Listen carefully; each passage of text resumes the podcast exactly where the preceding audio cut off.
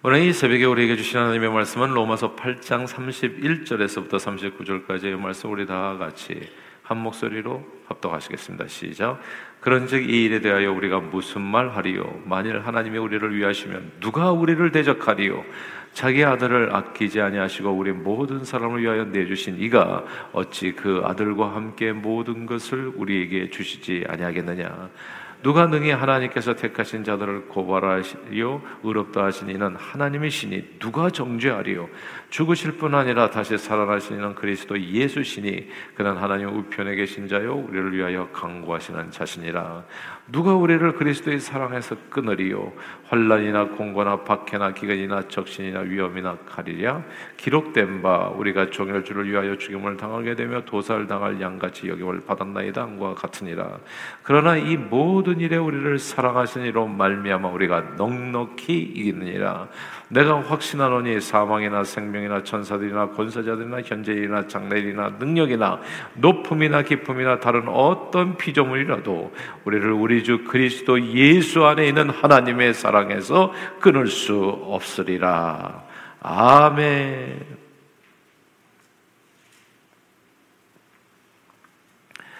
이스라엘 역사상 가장 위대한 신앙인 중 한 명인 다윗은 하나님의 은총 속에 언제나 승승장구했습니다. 이세 아들 중 이제 막내로 태어나가지고 늘 잘난 형들 뒤에서 이제 구전 집안일을 도맡아 했었지만 그래서 형들이 다 성공하고 나서 자기 차례는 맨 마지막에 될줄 알았는데 그런데 오직 하나님의 은혜로 택장함을 입어서 일개 목동의 신분에서 골리앗을 쓰러뜨린 전쟁 영웅으로 신분이 막 이렇게 급상승하게 되는 것이죠.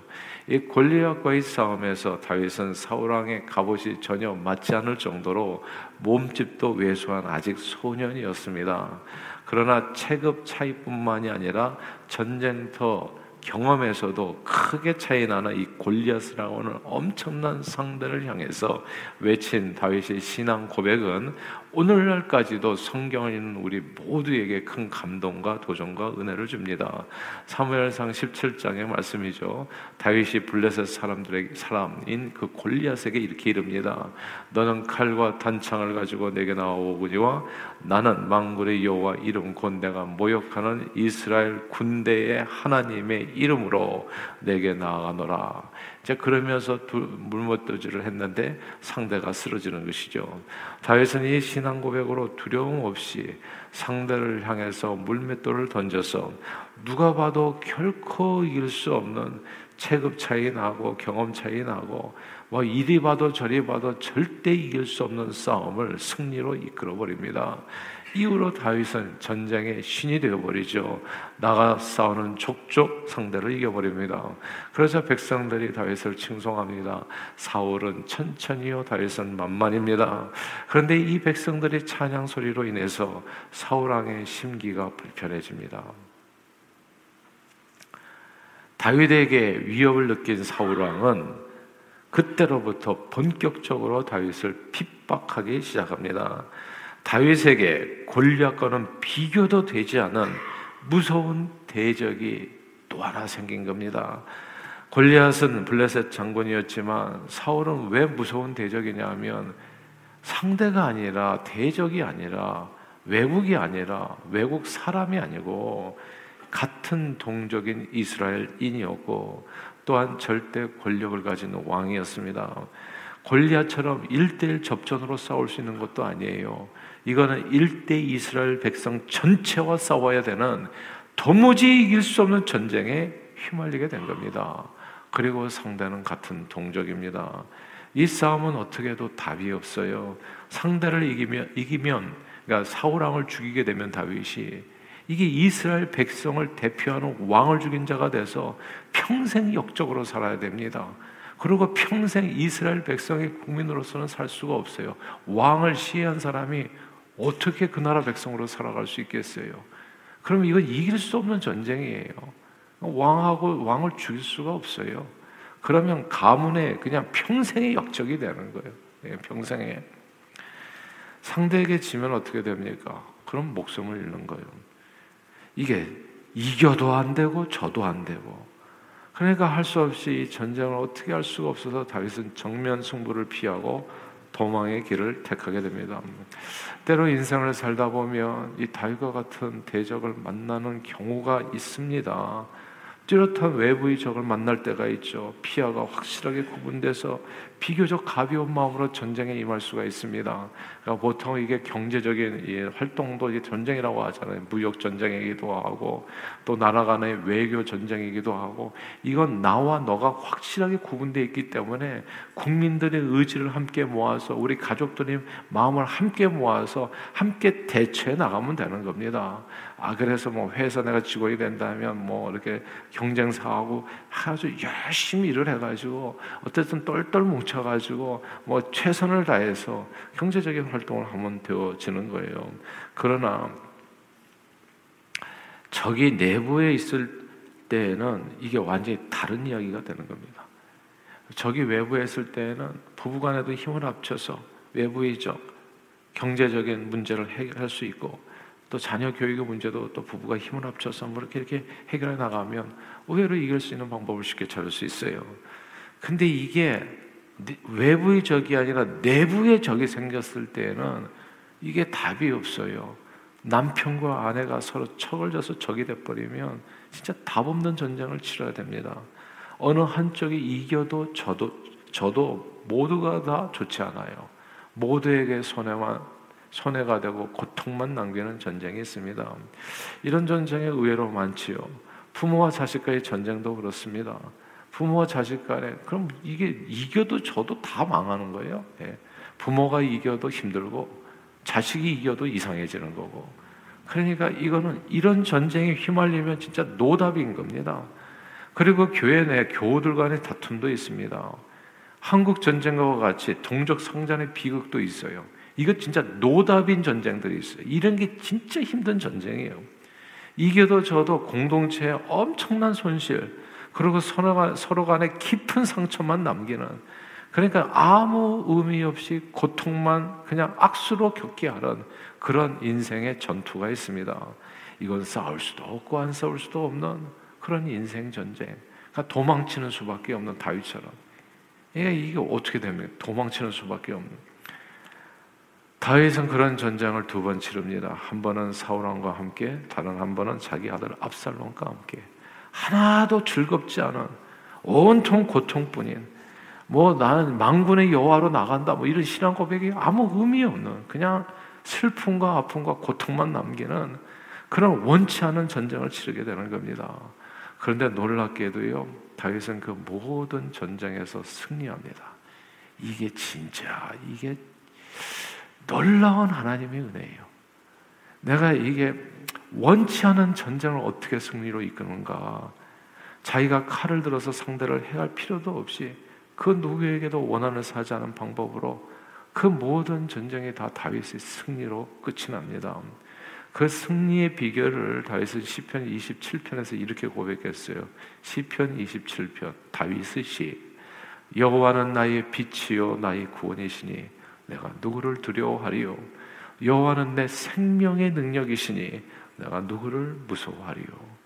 그리고 이어지는 말씀에서 다윗은 나의 대적 나의 원수된 행악자가 내 살을 먹으려고 내게로 왔다가 실족해서 넘어졌다. 그러니까 원수된 자가 와가지고 자기가 제풀에 넘어지는 거예요. 제풀에 이게 이렇게 돼야 되거든요. 내가 칼을 들 필요 없이 내가 뭘 처리를 할 필요 없이 자기가 넘 자기가 넘어져요. 자기가 자기가. 예. 군대가 나를 대적하여 진칠지라도 내 마음에 두렵지 아니하며 전쟁이 일어나 나를 치료할지라도 내가 오히려 안연하리로다. 내가 평안하리로다 그 안에서요. 그렇게 고백했어요. 오늘 본문에서 사도 바울은 이 다윗의 시편 고백을 그대로 가져와서 고백을 하죠. 그대로 흡사한 고백을 합니다. 신약 성경 시대의 성도들은요 도무지 이길 수 없는 전투를 치르고 있었습니다. 예수 신앙 문제로 인해서 엄청난 환란과 위협과 박해를 받았어요. 믿음을 가졌다고 감옥에 가두고 때리고 욕하고 심하면 목숨을 빼앗기도 했습니다. 근데 이게 죽지 않겠다고요.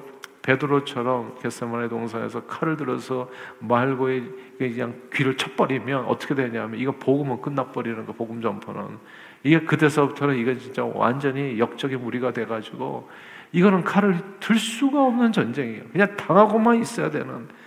죽지 않다고 않겠다고 칼 들고 대항하면 이건 정말 국가적으로 역적이 돼버리고 그렇게 한 사람이라도 신앙인들이 그냥 자기 신앙 지키겠다고 칼을 들어서 싸우겠다고 복음 전도는 완전히 끝나버리는 겁니다. 신앙으로 인한 핍박과 싸워 이길 수는 없는 거예요. 그런데 그 이길 수 없는 전쟁을 이기게 해주시는 분이 계시다라는 것이 오늘 본문의 말씀입니다. 그 아들 예수를 아끼지 않고 모든 사람을 위해서 내어주시니 우리 주 만군의 여호와 하나님 때문입니다. 그래서 사도 바울은 하나님이 우리를 위하시면 다윗의 고백과 똑같아요. 하나님의 우리를 위하시면 누가 우리를 대적하리요라고 외치면서 그 어떤 혼란이나 공고나 박해나 기근이나 적시나 위험이나 가래도 이렇게 확신하는 겁니다. 우리 다 함께 오늘 본문 37절을 읽어보겠습니다. 로마서 8장 37절입니다. 시작. 그러나 이 모든 일에 우리를 사랑하시는 이로 말미암아 우리가 넉넉히 이기느니라. 아멘. 아멘. 아멘. 여기서 모든 일에 우리를 사랑하시는 이 우리 주님으로 말미암아 우리가 넉넉히 이긴다. 이 구절을 오늘 이 아침에 이 새벽에 저와 여러분들의 마음에 새길 수 있게 되기를 바랍니다. 이 마음을 새기고 사세요. 영원히 주님 앞에 갈 때까지 우리는 반드시 이긴다 이 전쟁에서. 그러니까 어떤 전쟁이든지 외부적인 전쟁이든지 무역 전쟁이 경제 활동이든지 사업이든지 직장 생활이든지 이 세상의 학업이든지 무엇이든지 여러분들은 반드시 이길 거예요. 그리고 동시에 내부적인 적 그래서 어떻게 뭐 이겨도 적 어도 다 손해 나는 그런 희한한 전쟁에서도 우리는 반드시 이기게 될 겁니다. 예수 십자가를 튼튼히 붙잡은 성도들에게 임하는 모든 인생 전투는 이제 더 이상 그들만의 전쟁이 아닙니다. 전쟁은 하나님께 속한 것이니 외부적인 전쟁이다 아니든 내부적인 전쟁이든 우리를 이처럼 사랑하셔서 독생자를 내어주신 하나님께서는 그 모든 전쟁에서 하나님을 사랑하고 하나님의 뜻대로 부르시는 성도들을 위해서 대신 싸워 주시는 겁니다. 그리고 그 전쟁에서 반드시 모든 것을 선하게 만들어 주시고 그 모든 전투를 승리로 이끌어 주시는 겁니다. 우리가 해야 될 일은 뜻밖에도 그렇다면 우리가 해야 될 일이 뭐겠어요? 하나님께서 나의 전쟁을 대신 테이크하신다면 우리가 해야 될 일은 오늘 본문에 그리고 사도 이 성경에서 우리가 해야 될 일은 예배입니다. 기도예요. 오직 주님만을 바라는 겁니다. 하나님이 우리를 위하시면 누가 우리를 대적하리요? 다윗은 이렇게 고백했어요. 여호와는 나의 빛이요 나의 구원이시니 내가 누구를 두려워하리요? 여호와는 내 생명의 능력이시니 내가 누구를 무서워하리요? 언제나 담대하게 나를 사랑하시는 주님의 그 사랑 안에 거하면서 주님께서 주시는 그 승리를 확신했던 겁니다. 이게요 전쟁을 전쟁을 앞두게 되면 사람의 스트레스를 받게 돼요. 외부적인 전쟁 아주 중요한 딜을 맞아요. 사람의 스트레스를 받고 막 긴장을 하게 되고 어떻게 어떤 경우에서 막 두렵기도 하고 앞으로 어떻게 될까 아 그렇기도 하고요. 근데 뭐 내부적인 전쟁은 그냥 고통뿐이에요. 이게 막 깜깜해요. 뭐 죽을 것 같아요. 숨을 못 쉴 것 같고. 근데 그때 누구를 붙들어야 되냐 하면 예수를 붙들어야 되는 겁니다. 예수를. 이 전쟁에서 반드시 나는 승리한다. 오직 하나님의 은혜로 여호와가 내 생명의 능력이 되시고 나의 빛이 나의 구원이 되시는데 내가 무엇을 두려워하겠는가? 누구를 무서워하겠는가? 이 믿음을 갖고 믿음으로 승리하는 저와 여러분들이 다 되시기를 바랍니다. 사울과 이길 수 없는 전쟁을 치렀던 이 다윗은 도망자의 신세 속에서도 이렇게 기도했었던 거지요. 그러면서 시편 27편 4절에 보면 이렇게 얘기해요. 내가 여호와께 청하였던 한 가지 일, 그 전투 속에서 도망자의 신세 속에서 한 가지 일이 자기가 원했던 일이 있다는 거예요. 그 그것은 나로 내 생전에 여호와의 집에 거하여 여호와의 아름다움을 앙망하며 그 전에서 사모하게 하실 것이라. 내가 예배드리기를 원합니다. 예배자의 그 삶의 모습을 잃어버리지 않았던 거예요. 그러니까 이 문제로부터 그냥 도피하고 도망하고 좌절하고 절망했었던 것이 아니라 그럴수록 더욱더 하나님의 품 안으로 달려 들어갔던 겁니다. 연이어 그는 고백합니다. 내가 산자의 땅에 있으며 여호와의 은혜 볼 것을 믿었도다. 아멘. 저는 저와 여러분들 이 믿음 안에 거할 수 있게 되기를 바래요. 예수를 믿고 이 성전 안에 있다는 것은 오늘 이 새벽에도 기도한다는 것은 내가 죽은 자의 땅에 있는 것이 아니라 산 자의 땅에 있는 것입니다. 이 땅에서 우리가 기도하고 또 바라야 될 것은 여호와의 은혜입니다. 은혜 볼 것을 믿었도다. 마지막 구절이 어떻게 끝납니까? 너는 여호와를 바랄지어다. 강하고 담대하며 여호와를 바랄지어다. 인생을 살다 보면요. 이런저런 전쟁 치듯이 사는 순간이 있어요. 사업이나 직장 생활 같이 밥 먹고 사는 일도 전쟁과 같고 내가 하는 일이 잘 되지 않으면 나는 패배하고 모든 것이 힘들어지는 겁니다. 그러나 그런 전쟁만 있는 것은 아니에요. 부부 싸움도 있고 자녀 부모와 자식 간의 다툼도 있고 친구 간의 형제 간의 같은 민족 간의 그리고 복음 전파로 인한 핍박 등 어느 누가 이겨도 결국 모두가 패하는 그런 요상한 전쟁들도 적지 않습니다. 다윗이 이런 이길 수 없는 전쟁을 치르게 되어졌을 때 다윗이 했던 일을 우리가 주목할 필요가 있어요. 다윗은 기도했습니다. 다윗은 예배했습니다. 그렇게 전쟁을 하나님이 치르게 하셨어요. 내 전투를 누가 내가 치른 것이 아니라 하나님이 치르게 했습니다. 그때 그는 모든 전쟁을 승리로 모든 전쟁에서 승리하게 됩니다. 다윗이 기도하고 예배했을 때 하나님이 다윗을 위해 대신 싸워 주셔서 다윗이 모든 전쟁에서 승리하도록 하나님께서 그에게 은혜를 주셨습니다. 이런 은혜가 저와 여러분들에게 풍성하게 임하기를 주님 이름으로 축원합니다. 그 모든 전쟁에서 우리가 항상 넉넉히 이길 수 있는 방법은 그러므로 오직 하나 우리를 이처럼 사랑하사 독생자 아끼지 아니하시고 내어 주신 그 하나님의 그 크신 하나님의 크신 사랑 안에 거하는 것뿐입니다. 생전에 여호와의 집에 거하며 그 전에서 주님을 사모하고 담대히 여호와 우리 주 예수 그리스도만을 바라며 내가 산자의 땅에 있음을 믿어 하나님의 은혜 볼 것을 믿는 것뿐입니다. 하나님께서 반드시 이 모든 일을 통해서 합력하여 선을 이루어 주실 줄 믿습니다. 주님을 믿습니다. 이 믿음 안에 거하는 겁니다. 사랑하는 여러분, 예수 믿는 저와 여러분들에게는 범사에 오직 승리 밖에 없다고 오늘 본문에서 사도 바울은 강조합니다. 우리가 전쟁 승리를 위해서 해야 할 일은 내 인생을 오직 주의 은혜로 승리케 해주실 그 하나님을 믿고 또 믿고 그분을 전적으로 의지하면서 기도하고 예배하는 것 뿐입니다. 제가 늘 드리는 말씀입니다. 한 시간 기도해서 안 되면 왜 두 시간은 기도하지 않습니까? 하나님을 믿고 의지하는 것밖에 없어요. 다윗이 시편이 거의 절반입니다. 왜 이렇게 이렇게 기도를 많이 했나? 그만큼 그에게 고통이 많았기 때문이에요. 잠을 잘 시간이 없어요. 쫓겨다니는 매 순간마다 그런 하나님 앞에 나와서 눈물을 흘리며 기도했었던 겁니다. 그게 그냥 주옥 같은 시편이 돼가지고 오늘날을 사는 저와 여러분에게도 이렇게 은혜를 끼치게 되는 거예요. 다윗은 골리앗과의 전투에도 승리했지만 사울 왕과의 전투 그리고 자기 아들 압살롬과의 전투에서 모두 승리했습니다. 그것은 다윗이 자기 힘과 능력을 의지했기 때문이 아니라 전능하신 하나님 만군의 여호와를 끝까지 의지했기 때문입니다. 사도 바울은 모든 환란과 공고와 박해를 다 이기고요.